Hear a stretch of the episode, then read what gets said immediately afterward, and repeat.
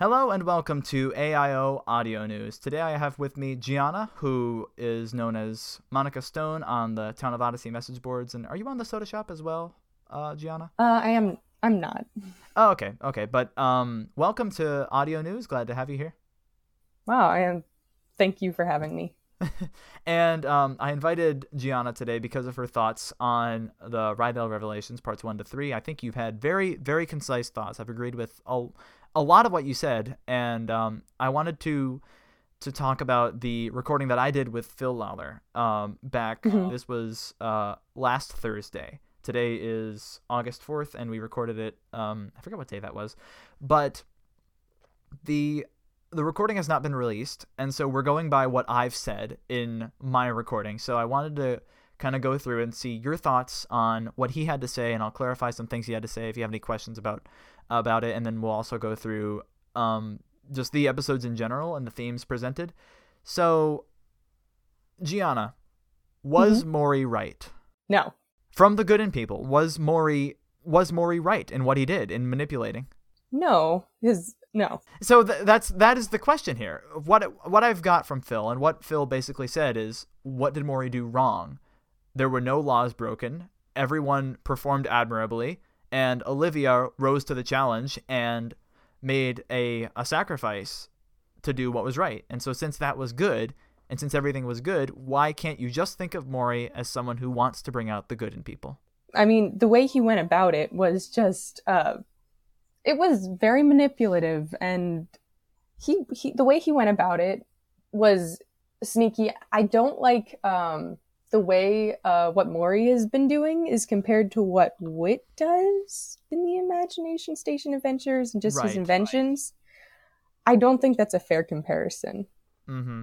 And how is that? How is it different though? Because could Wit have programmed the? Uh, could Wit have programmed further from the truth? Is the question. I don't think Wit would have done what happened in Further from the Truth. Uh, I know he in in Things Not Seen, uh, he does something kind of similar, but that episode kind of rubbed me in the wrong way, just with what Wit does personally for me. but um, it wouldn't be in character for Wit to do that. No, right. And the the question then is of Emily's consent, and that was something I Mhm. brought up. And Phil said, "Well, you know, kids don't." Kids don't. Ha- do they even have the ability to give give consent? Do they know what that means? No, they're just going to do it anyway.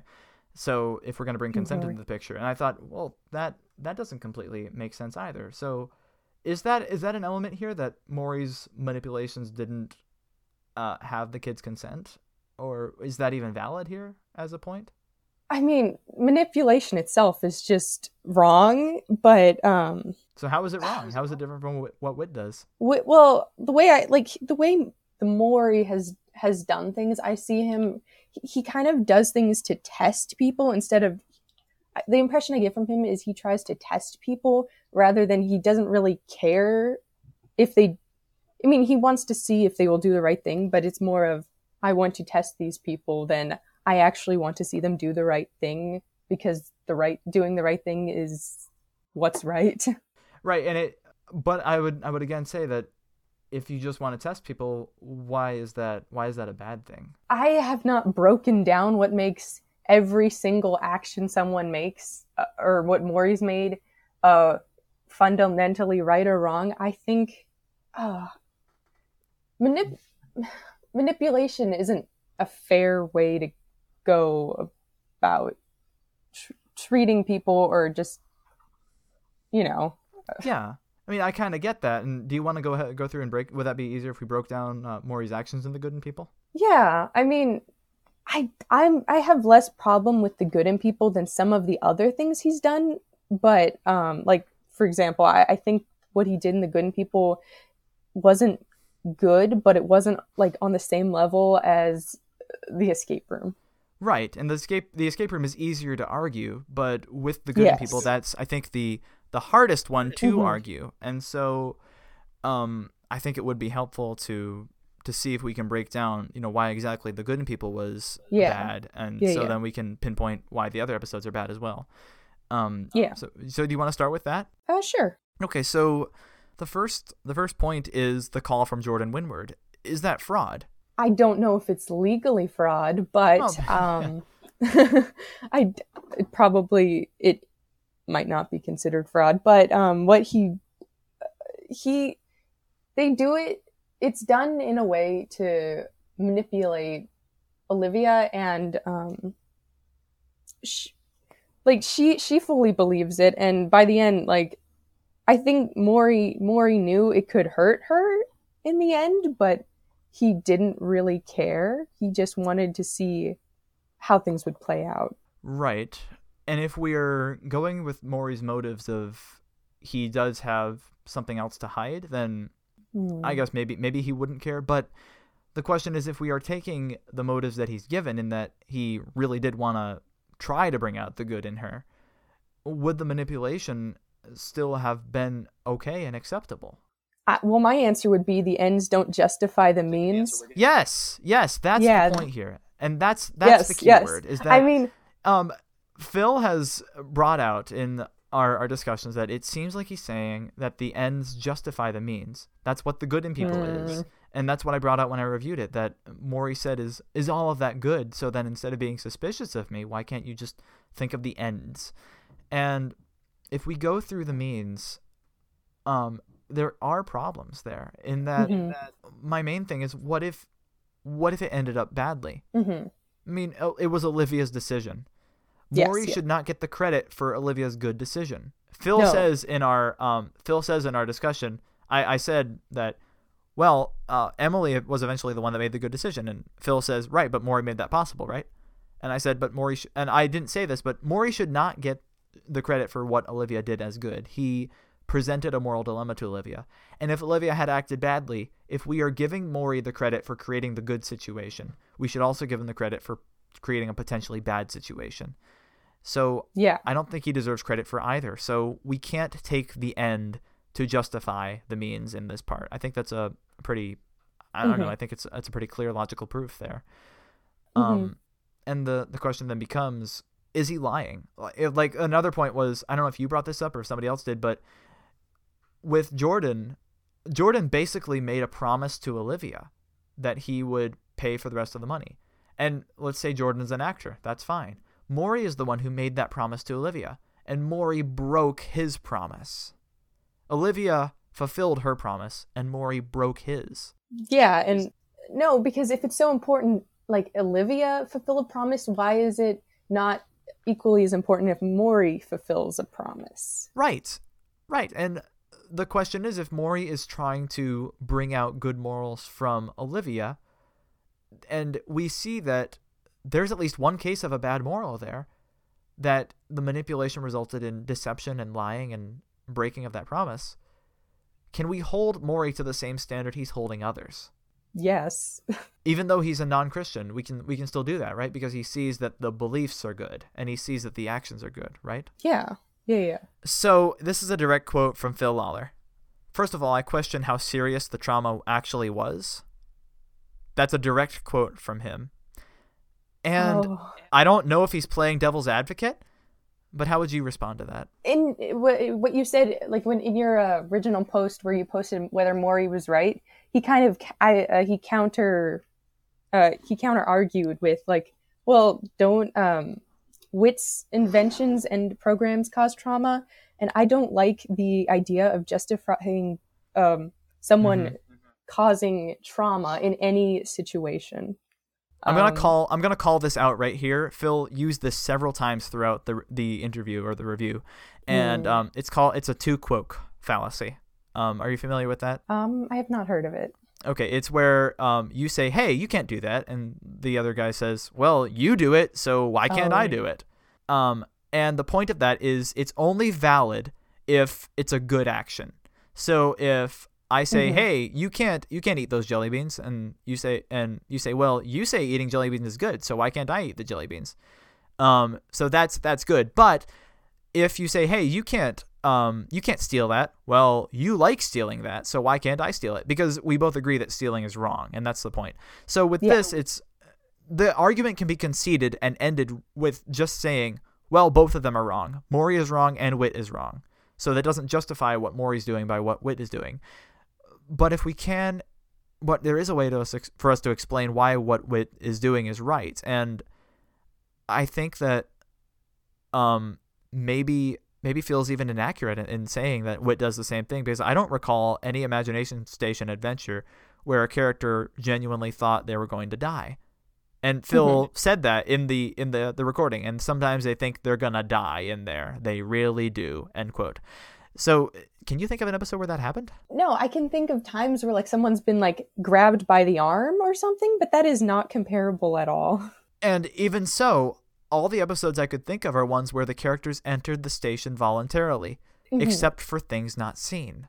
And that's the only problem here. And no one thought they were going to die in that episode. Yeah, no. That's part of it. So I was talking to my aunt about this, and she said that if you're, um, it's a near death experience.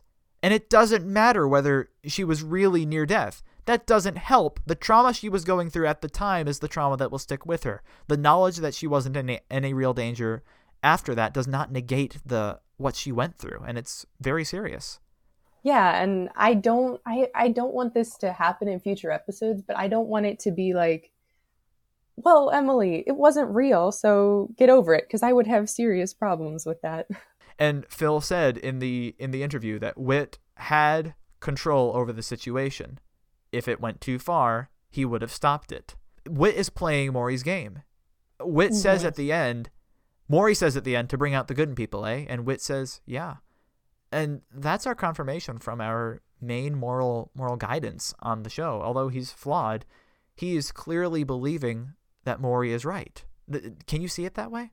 Yeah, no, I I at the end of part 2, um Wit and Morrie have that conversation where Morrie asks, "So if you do uh things with your stations to try and bring out the good in others, what's wrong with what I did?" And I, I initially liked that scene a lot because I thought it was really interesting and I was excited to see how they would continue. I have a more cynical view of it now that I realize it's kind of just possibly justifying Morrie did what Morrie did by comparing what he did to Wit. Hmm And in our interview, Phil says that the conversation at the end of part three was the conclusion to Wit and Morrie's talk in part two, that they Mm. are linked that way. And it's not the right answer. To just No. say, I give up, Wit is doing the same thing that Morrie is, so Morrie's right, is not the right answer. And these episodes have to stand on their own.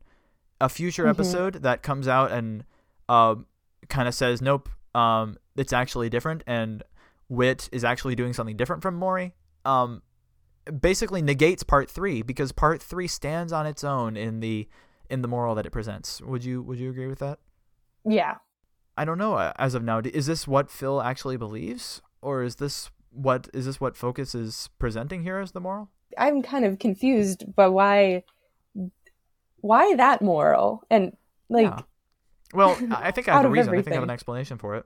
Phil, and seeing after the writer's ruse, saw, oh wait, we're just gonna do another cliched bad guy. Come on, we can't do that. So hmm, he made Morrie the good guy, um, unbeknownst to us in the Good in People, and the rest of the saga is Morrie being the actual good guy. I mean, he has flaws, and he is sinful in nature, as Phil said. That Mhm. i- if Morrie's enjoying what's going on in the escape room, well, he can still be sinful, but his actions are good, and his ends are good, and his means are good, and. That is not the correct path to take because it had the unintended consequence of making Morrie the moral authority. And it, it puts down Wit as the moral authority. And also, I was thinking about this today. Where is good wins over evil in all this? hmm. Is th- Wit, our, our main moral guidance, has been defeated by, by Morrie. And are we looking to Wit too highly? Uh, because I'm siding with Emily here. I'm thinking Emily is actually right. me too. And if if the pers- if the the perspective is that this episode is morally ambiguous, you can take it whatever way you want to, then I'm going to side with Emily. But if the perspective is here that this episode is not morally ambiguous and there is actually a moral we're trying to present here, then the, the episode is wrong. And, and either one of those, I think that Emily is right in this episode. Oh, me too. 100%. I yeah. one thing that Phil brought up, and I know I've done a lot of talking here, so sorry if I've kind of Oh, cut you sure. off. Um, but one thing Phil brought up is that it's possible that Wit could have talked to Emily's dad, um, like after the escape room, and got his okay to let further from the truth happen. Um I haven't thought about that from that perspective. It kind of changes it a little if um A little, yeah. a little if Simon Jones knew because he knew what like I think the um what happened with the uh, cobble box could have very easily been traumatic, but because of Emma, who Emily is, and she likes this kind of stuff, it was not. Ah, I, hmm, I'd have to think about that one. Yeah, and part of that is that if so, Phil was saying two things here, and I think the episode is also saying two things here. Um, in mm-hmm. that Morrie's manipulations are kind of um going against people's wishes in some way, and yes, the um, if Emily, if he was treating Emily with maturity and treating the characters with maturity, he would let them make their own decisions, like Wit does in allowing them in the imagination station. Um, so the episode and Phil is kind of saying, well, these are kids. They don't have the authority, to, or they don't have, not the authority. They don't have the maturity to to choose between these things. But um, what the episode is also saying is that these kids are special and that they have the mm-hmm. maturity to go through and understand and experience these adventures and to get into adventures that are not exactly tame.